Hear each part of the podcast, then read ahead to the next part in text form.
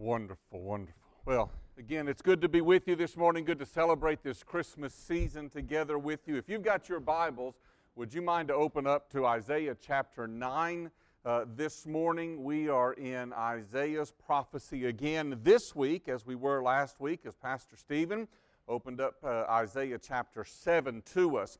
While you're finding Isaiah chapter 9, I just want to make you aware of, uh, Pastor Stephen kind of alluded to this last week. He mentioned this last week. I want to share a little bit more detail with you this week.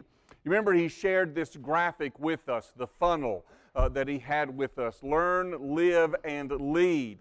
Now, when you leave this morning, I want you to walk out by the, uh, the welcome foyer out here, the welcome desk out here, and pick up a copy of one of these postcards because we're making a few changes to our uh, discipleship program. Remember, Jesus has told us in the Great Commission, Matthew chapter 28, that our job as a church is to make disciples. And this is something we take very seriously here at Boone Trail. And so we are adapting, we're changing some things a little bit to help us better create disciples who make disciples continuing on down through. Of course, it begins as always with congregational worship. This is the centerpiece of what we do week in and week out. We gather together as God's people to worship Him together, to pray, to sing, to read the Word of God, and to proclaim the Word of God together. Then from there, we have these following groups learn, live, and lead. You see, it's a funnel. We want you to go through this funnel together with us in becoming disciples. The learn groups are our Sunday morning groups at 9:30. That's where I want us to focus our attention this morning on those Sunday morning 9:30 groups that we have here on campus. The live groups, living out the gospel, living out in relationship with one another, we find especially within our home groups. We gather together throughout the week, gather together in homes with one another to kind of unpack what we've been learning together, doing life together, uh, learning from one another and growing in the Christian faith and being very practical in applying the Christian faith. And then our lead groups are our small group discipleship. Meet again throughout the week, various time, various places, three, four people getting together, studying the Word of God together, holding one another accountable, praying with one another and for one another, and really becoming very intentional in the doing of life together. We want you to be a part of each of these congregational worship learn groups on Sunday morning, live groups throughout the week in homes, and the lead groups in those, those uh, small discipleship groups. So, we're going to be making a few little changes to our Sunday morning learn groups. We're going to be giving you some options, and we have the options here on these cards. That's why I want you to pick one of these up. We've got four classes that are being offered for our adult ages. Again, this is adult ages. And we're talking about Christianity applied, Christianity explored, uh, an inductive Bible study to really get down into the study of God's Word, and then an overview of the Bible as well. And so we've got these four classes. One of them that we're offering is called Read the Bible for Life how to read your Bible effectively, how to understand the Bible, how to interpret it and apply it into your life. Another class that we're offering is called Why Are We Baptists? What is distinctive about us as Baptists within the Christian faith? So you can learn about what it means to be a Baptist. And then in our overview, we're going to be looking at the Old Testament, an overview of the Old Testament, the promises that God has made. We've been looking at these in, the, in uh, Isaiah chapter 7, Isaiah chapter 9, the promise of a Savior to come, the promises that God has made to His people. Uh, and then our inductive Bible study, a continuation of of the book of Acts. You don't have to sign up for these courses, not necessary for you to do that. You show up on Sunday mornings uh, beginning January 6th. We've got the room numbers on here as well. Would love for you to be a part of these groups. Would love for you to be a part of what's taking place here. Kind of a move away from the age grading system or the life stage system so that we get intergenerational context within one another. So it's not just one group of people going through the same things together, speaking to each other, but it's where generations generations interact with one another as to what's going on from place to place. And so we want you to be a part of these. You come be a part of these. Show up in the course that you want to be a part of, and I promise you it will be worth your while and worth your benefit to do that. Again, you can pick these up outside at the welcome desk as you leave this morning. We'll have them next week as well uh, to help you and guide you into which one you want to be a part of. So, now, having done that, let's turn our attention to the book of Isaiah again this morning. Isaiah chapter 9. Need to give you a little bit of a historical background here because remember, there is always a context that comes to what we read in God's Word. And it is important that we understand the context in order to rightly apply what God says. Isaiah's prophecy, uh, written 700 years before Jesus was born, very tumultuous time in the nation of Israel. In fact, the nation has undergone a civil war. The nation is divided. There is the northern kingdom known as Israel and the southern kingdom known as Judah.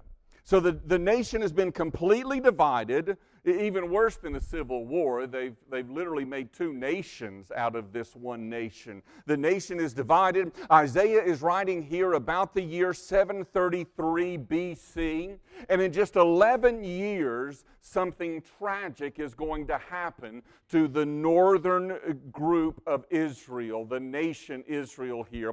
Something devastating is going to happen to them the armies of Assyria, this, this nation, uh, they're going to come down into the northern kingdom and they're going to absolutely devastate the northern kingdom. They're going to take them over in, in this Assyrian conquest of the northern kingdom. And that's just coming in 11 years from when Isaiah is writing this prophecy. Already, the, the northern kingdom is beginning to feel some of the oppression of the Assyrian invader. And eventually, they're going to come down and overthrow the entirety of the kingdom. And Isaiah, as he's writing his prophecy, he's writing to this northern kingdom and he's saying to them, Get ready, it's coming. Judgment is coming judgment and discipline from God is coming, and He's giving them this prophecy that they need to be ready because this nation is coming against them. But then also within that prophecy, He gives them a prophecy about the Lord's rescue and the Lord's salvation of his people as well. And so he says to them, Invasion is coming, but the Lord is going to deliver. He's going to rescue his people. In Isaiah chapter 9, you may say, well, what in the world does a coming invasion by Assyria to the northern kingdom of Israel have to do with the Christmas story that we celebrate every year? You wouldn't expect this passage to contain a clear foreshadowing and a prophecy of Jesus Christ. And yet, when you turn over into the New Testament, you find out that the New Testament tells us that this is exactly what Isaiah has prophesied about. Let's look at Isaiah chapter 9, verse 1. And, and as you read through this, as we go through this, I want you to notice a few things with me this morning. First of all, notice the, the, the picture that Isaiah uses to describe the plight of Israel. In verses 1 and 2, he uses this, this picture of darkness. And then in verses 3 through 5, look at the way that Isaiah describes the joy of God's people. He does it in two different ways. He talks about a farmer who is expecting a good crop. He looks out and he sees in preparation for harvest a good crop is coming and he's rejoicing at this. And he also uses the metaphor of a great military victory. Where, whereby the one who was attacking you and coming against you has been overcome, and there's joy within that. And then notice how Isaiah pins that hope Uh, on the names, the attributes, the characteristics of this prince who is to come, who is yet to be born. Verses 6 and 7. And then finally, as he winds it all up with the last phrase, notice how he attributes all of this hope and all of the joy of Israel to God's own zeal. Let's read it together this morning. But there will be no gloom for her who was in anguish in the former time, he brought into contempt the land of Zebulun and the land of Naphtali. But in the latter time, he has made glorious the way of the sea, the land beyond the Jordan, Galilee of the nations. The people who walked in darkness have seen a great light. Those who dwelt in a land of deep darkness, on them a light has shone. You have multiplied the nation. You have increased its joy. They rejoice before you as with joy at the harvest, as they are glad when they divide the spoil. For the yoke of his burden and the staff for his shoulder, the rod of his oppressor you have broken as on the day of Midian. For every boot of the trampling warrior in battle tumult and every garment rolled in blood will be burned as fuel for the fire. For to us a child is born, to us a son is given and the government shall be upon his shoulder, and his name shall be called Wonderful Counselor, Mighty God, Everlasting Father, Prince of Peace. Of the increase of his government and peace there will be no end. And on the throne of David and over his kingdom, to establish it and to uphold it with justice and with righteousness from this time forth and forevermore. The zeal of the Lord of hosts will do this. In this prophecy that Isaiah gives, he shows the nature of Israel's distress. And in showing us the nature of Israel's distress, he shows us the nature of our distress as well. He shows us the prospect of Israel's joy. And in showing the prospect of Israel's joy, he shows us the prospect of our joy as well. He shows us the person of Israel's Savior, and in so doing, He shows us the person of our Savior as well. And then finally, He shows the fervency of Israel's God in accomplishing all that He's foretold, and in doing that, He shows us the fervency of our God as well. Notice, first of all, the nature of the distress. Again in verse 1 But there will be no gloom for her who was in anguish. In the former time, he brought into contempt the land of Zebulun, and the land of Naphtali. But in the latter time, he has made glorious the way of the sea, the land beyond the Jordan, Galilee of the nations. The people who walked in darkness have seen a great light. Those who dwelt in a land of deep darkness, on them light has shone. One of the things you notice as you walk through Isaiah's prophecy here in these opening verses of chapter 9 is that the language that is used is consistently a past tense language. But remember what I said earlier? Isaiah is writing this prophecy 11 years before the Assyrian army ever comes into the northern kingdom, bringing defeat and destruction. The emphasis within this, Isaiah writes as though this is something that has already occurred. The emphasis is on the centrality and the certainty of God's word to his people. God has decreed it. It is certain. It is sure. It's why you read in verse 2 that the people who walked in darkness have seen a great light. Those who dwelt in a land of deep darkness, uh, on them light has shone. But it's not yet happened. The people haven't yet experienced this darkness. 11 more years and the fullness of darkness will be experienced. 700 more years, and the light is going to shine. But Isaiah speaks of it as if it has already happened. How can he do that? How can Isaiah possibly speak of these things as though it has already happened? He can do that because it is the Word of God. It is sure, it is reliable, it is trustworthy, it is certain. And when God says something will come to pass, you can be certain it will come to pass. There is a darkness coming for the land of Israel. It's in the context of this military invasion and this national oppression. The Assyrians are coming. But why? Why are the Assyrians coming into uh, Israel to take it over? Well, the Assyrians are coming because of the sin and the idolatry of the nation. They've turned away from God. They have rebelled against Him and they have worshiped other gods. And there is a darkness, not just of a national oppression by some sort of an alien invader, there is a darkness that has been brought about because of sin. They're living in this darkness and will be living more deeply in this darkness.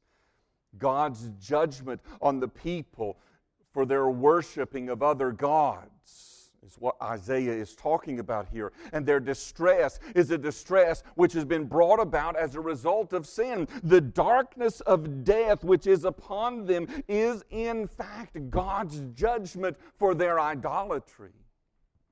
Friends, understand this morning there is no distress which is deeper than the distress and the misery brought about by sin.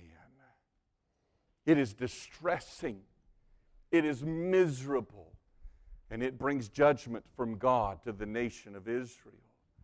Something that, that you must understand at this season of the year, you'll often see placards and pins and, and buttons and all sorts of things proclaiming that Jesus is the reason for the season, and that's true. It is true.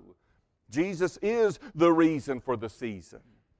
But we have to ask the question beyond that if Jesus is the reason for the season, what's the reason for the reason. Why is there a need for Jesus? What is the point of all of this? It is not just that Jesus is the reason we celebrate Christmas, it is that there is a reason why Jesus had to come into this world. And that reason is the darkness of sin and the misery that comes with it. There must be redemption. There must be deliverance out of this distress and despair. Matthew in the New Testament so beautifully shows how this passage points us back to that truth. In Matthew chapter 4, verse 13, we read this of Jesus And leaving Nazareth, he went and lived in Capernaum by the sea, in the territory of Zebulun and Naphtali the very same regions that Isaiah points to in his prophecy. So that what was spoken by the prophet Isaiah might be fulfilled. The land of Zebulun, the land of Naphtali, the way of the sea beyond the Jordan, Galilee of the Gentiles. The people dwelling in darkness have seen a great light. And for those dwelling in the region and shadow of death, on them a light has dawned. So uh, Matthew comes along and he says this prophecy that Isaiah gave, it points not just to the nation of Israel and the Assyrians coming in because of sin and because of the distress and misery, but it ultimately points to Jesus Christ who came as the deliverer from that sin. That's why he says in verse 17, From that time Jesus began to preach, saying, Repent, for the kingdom of God is at hand. Turn away from that sin. So Matthew tells us that the person and the preaching of Jesus fulfills this very passage in Isaiah chapter 9. And now, now it begins to make sense how all the other New Testament writers catch on to this theme. Think of Zechariah as he's praying over his son, John. John the Baptist, the forerunner of Jesus. In Luke chapter 1, verse 79, he speaks of John as one who will give light to those who sit in darkness and the shadow of death. Simeon, when he meets Mary and Joseph bringing Jesus to the temple, he says in Luke chapter 2 that he is a light for revelation to the Gentiles and for glory to your people Israel. Then you come along to John's glorious gospel, the beginning verses of it. John chapter 1 in verse 4 In him was life, and the life was the light of man. The light shines in darkness, and the darkness has not overcome it. There was a man sent from God whose name was John. He came as a witness to bear witness about the light, that all might believe through him. He was not the light, but came to bear witness about the light. The true light, which gives light to everyone, was coming into the world. Do you get it? This people who are walking in darkness will see this great light. And who is the light? Who is the light shining in the midst of the darkness of our sin and the misery of it? His name is Jesus. What Isaiah is telling us all about. The New Testament writers all understood that it was Jesus who fulfilled this prophecy, that He is the light that came to the people who were walking in darkness. It tells you that for the people of Israel, their deepest distress was not that they were being oppressed, not that they were being occupied by the Assyrian army. There was something much deeper the depth of their own depravity and their sinful rebellion against God. A- after all, when Jesus was born, guess who was occupying the land of Palestine? The Romans. When Jesus died some 30 years later, guess who was occupying the land of Palestine? The Romans. Some nearly 40 years later, after Jesus died, was resurrected, and ascended to heaven, guess who it was that burned down the temple? The Romans. What Jesus came to do was not ultimately to liberate Israel from a physical national oppression. No, Jesus came to give deliverance from something far more serious and more significant. Jesus came to bring deliverance from sin. That's why he came. He tells us in Luke chapter 4 that he came to proclaim good news, to proclaim liberty, to set people at liberty. Some of you today are still walking in that darkness. You're walking in the darkness of your own sin and your rebellion against God. You need to see the light of Jesus Christ. You need to confess faith in Him. What is the nature of the distress? It is sinful rebellion against God. But look, secondly, at the prospect of joy. In verse 3, Isaiah now turns and he begins speaking to God Himself. Verse 3 You have multiplied the nation, you have increased its joy. Isaiah is here telling the people what they will say to God after God has revealed his marvelous salvation. You've multiplied the nation, you've increased its joy. Isaiah is saying that God's salvation always brings with it an extension of joy for the people of God. It's, the, the result of God unburdening them from their deepest distress and the darkness in which they were walking. And out of that, out of his deliverance, there will be an increase in joy joy in God and joy in the salvation that he has given. Because, friends, listen, the, the salvation of sinners always produces joy in the hearts of God's people. We are sinners who have been saved ourselves from sin. And those who are sinners who have been saved rejoice when we see others who are saved as well. See, this, is, this was such an indictment on Israel in Jesus' day. We read in Matthew's gospel that, that Jesus went out and he was preaching, Repent, for the kingdom of God is at hand. Jesus is preaching repentance, and there are many who are coming to faith in him. One of the things that many of the Israelites hated so much was that many of the Gentiles who were coming to faith in Jesus. And in doing that, God's own people, the Israelites, were not rejoicing in the salvation of the Gentiles. And friends, that was a sign that they had not experienced salvation themselves.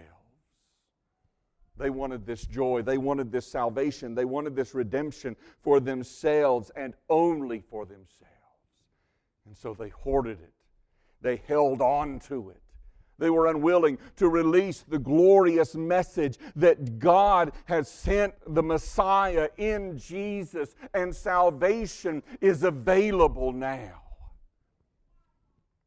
Can I just ask you, just as an aside, what's the greatest joy that you have in this world?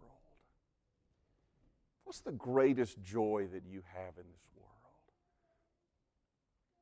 I mean, just Let, us let's, let's think of it in, in terms of the time of the year that we find ourselves now. Here, here we stand in the ultimate opportunity to be wrapped up in materialism and commercialism and stuff. What do you take most joy in? Isaiah reminds us here that those who have been shown mercy take the greatest joy in God as they see Him work salvation in others. Do you take joy in that?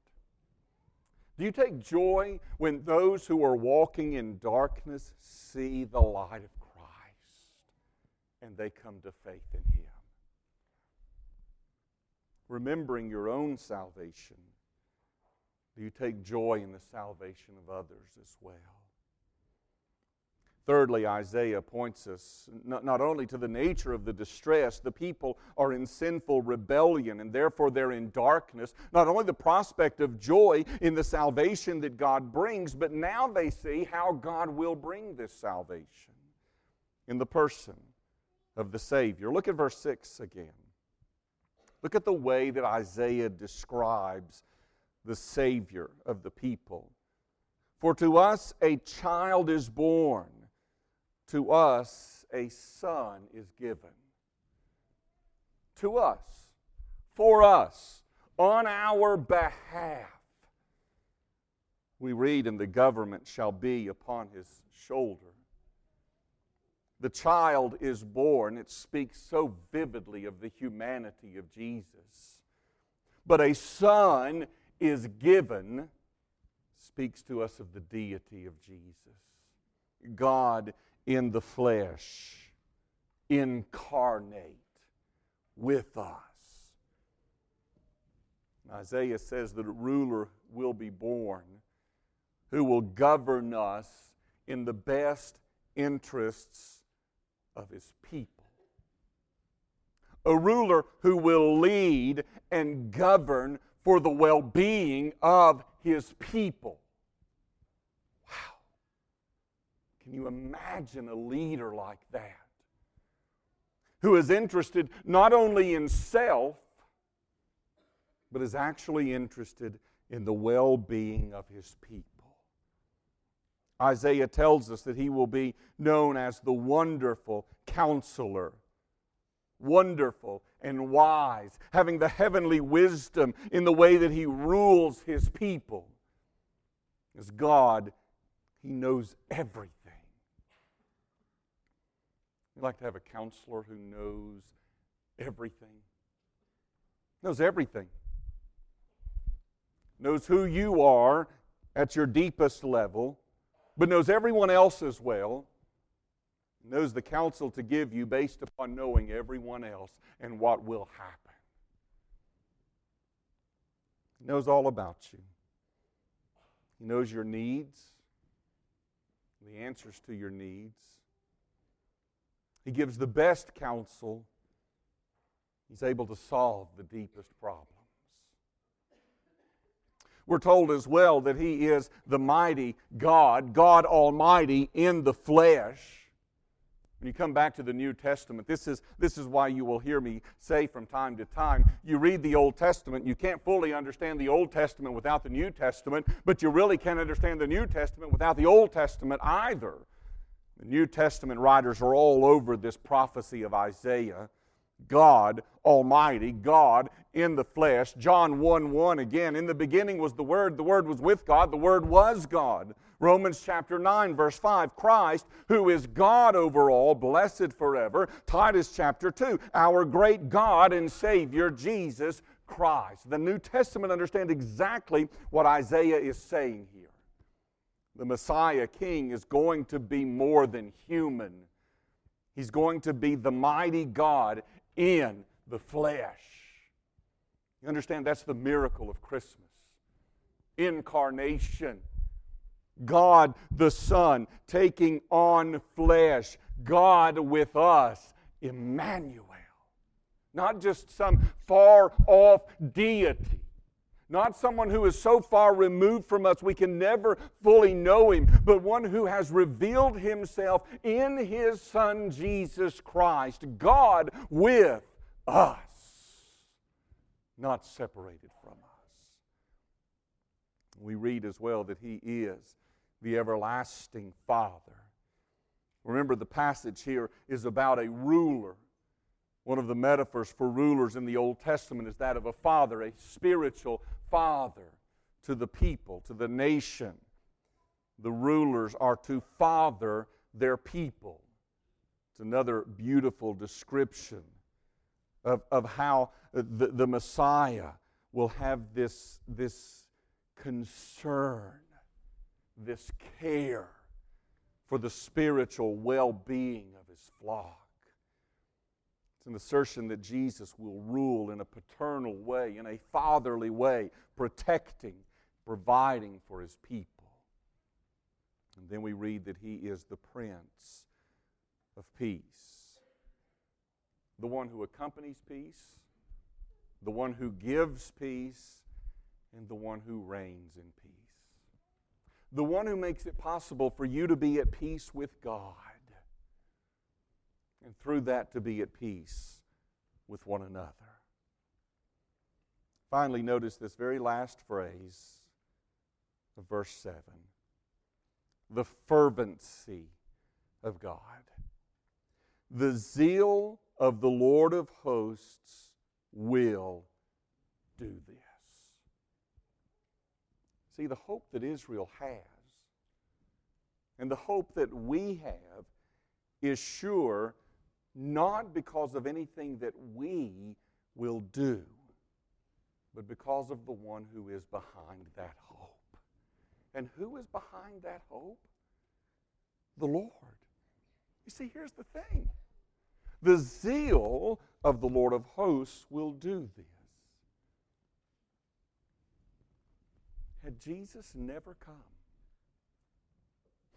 had the way of salvation never been provided. Had God not done this, we would still be lost in our sins, destined for hell apart from Him. There is no hope for our distress apart from Jesus. And the Lord has accomplished in Him what we could never accomplish on our own. All of our goodness, all of our self righteousness, none of it brings us to a state of being right with God. Only the forgiveness that Jesus has accomplished through his death, burial, and resurrection will make us right with God. It's interesting as you come through these verses. Here's the only statement in this passage that is not in the past tense. All of the others are in the past tense. But here we have this one that is not in the past tense. I want you to see the encouragement that this is for us, church. Yes, the light of Christ has dawned within our hearts. We once were walking in darkness. We've seen the great light. We have trusted in Christ. We have been forgiven and redeemed, and yet we rest and we trust in Him. And still, we live in this fallen world, facing the miseries of sin and its effects and the distress that comes with it. But the zeal of the Lord of hosts will do this. He will bring to completion what he has started. He will complete what He has begun. Salvation will be final, salvation will be full, and one day we will be with Him. We have now God with us. One day we will be with God. That's the hope of Isaiah's prophecy that a Messiah, a Savior, a Redeemer is coming. And now we look back on the other side of Isaiah's prophecy and we see the Messiah, the Savior who has come. so that you can be redeemed, so that you can be forgiven, so that you can be made right. Have you? I mean, have you been made right with God? Have you seen the nature of your distress and the darkness in which you walk because of your sin and rebellion against God? Do you see that? Do you see the prospect of joy and what God will do? What God has done through the person of the Savior, Jesus Christ. The wonderful counselor, the mighty God, the everlasting Father, the Prince of Peace. God will bring salvation to those who repent and trust in Him. Father, this day we thank you that your word is sure, that your word is certain, that there is not one mark within your word that we need doubt, but that you have provided salvation for your people through Jesus Christ. That you have made it possible for those who dwell in darkness to see the great light of hope and salvation in Jesus. Father, I pray today for those who do not know that. Father, I pray, would you please bring conviction to hearts and lives that people might see their need of a Savior, that the day might be this day that they confess faith in Christ. Father, I pray for those of us who are your children that it would be the consummate joy of our lives to share the gospel with those who are in darkness, so that we might rejoice with those who come to faith in Jesus. We pray this in His name. Amen I invite you to stand this morning. As we stand, we sing together. And if you'd like to know more about what it means to be a follower of Christ, how you can profess faith in Christ, how you can trust Him and follow Him, we would love to begin that conversation with you. If you'd like to come, just meet me here. We'll start. If you'd like to know more about what it means to be a member of this church family, we'd love to start that conversation with you. You come as we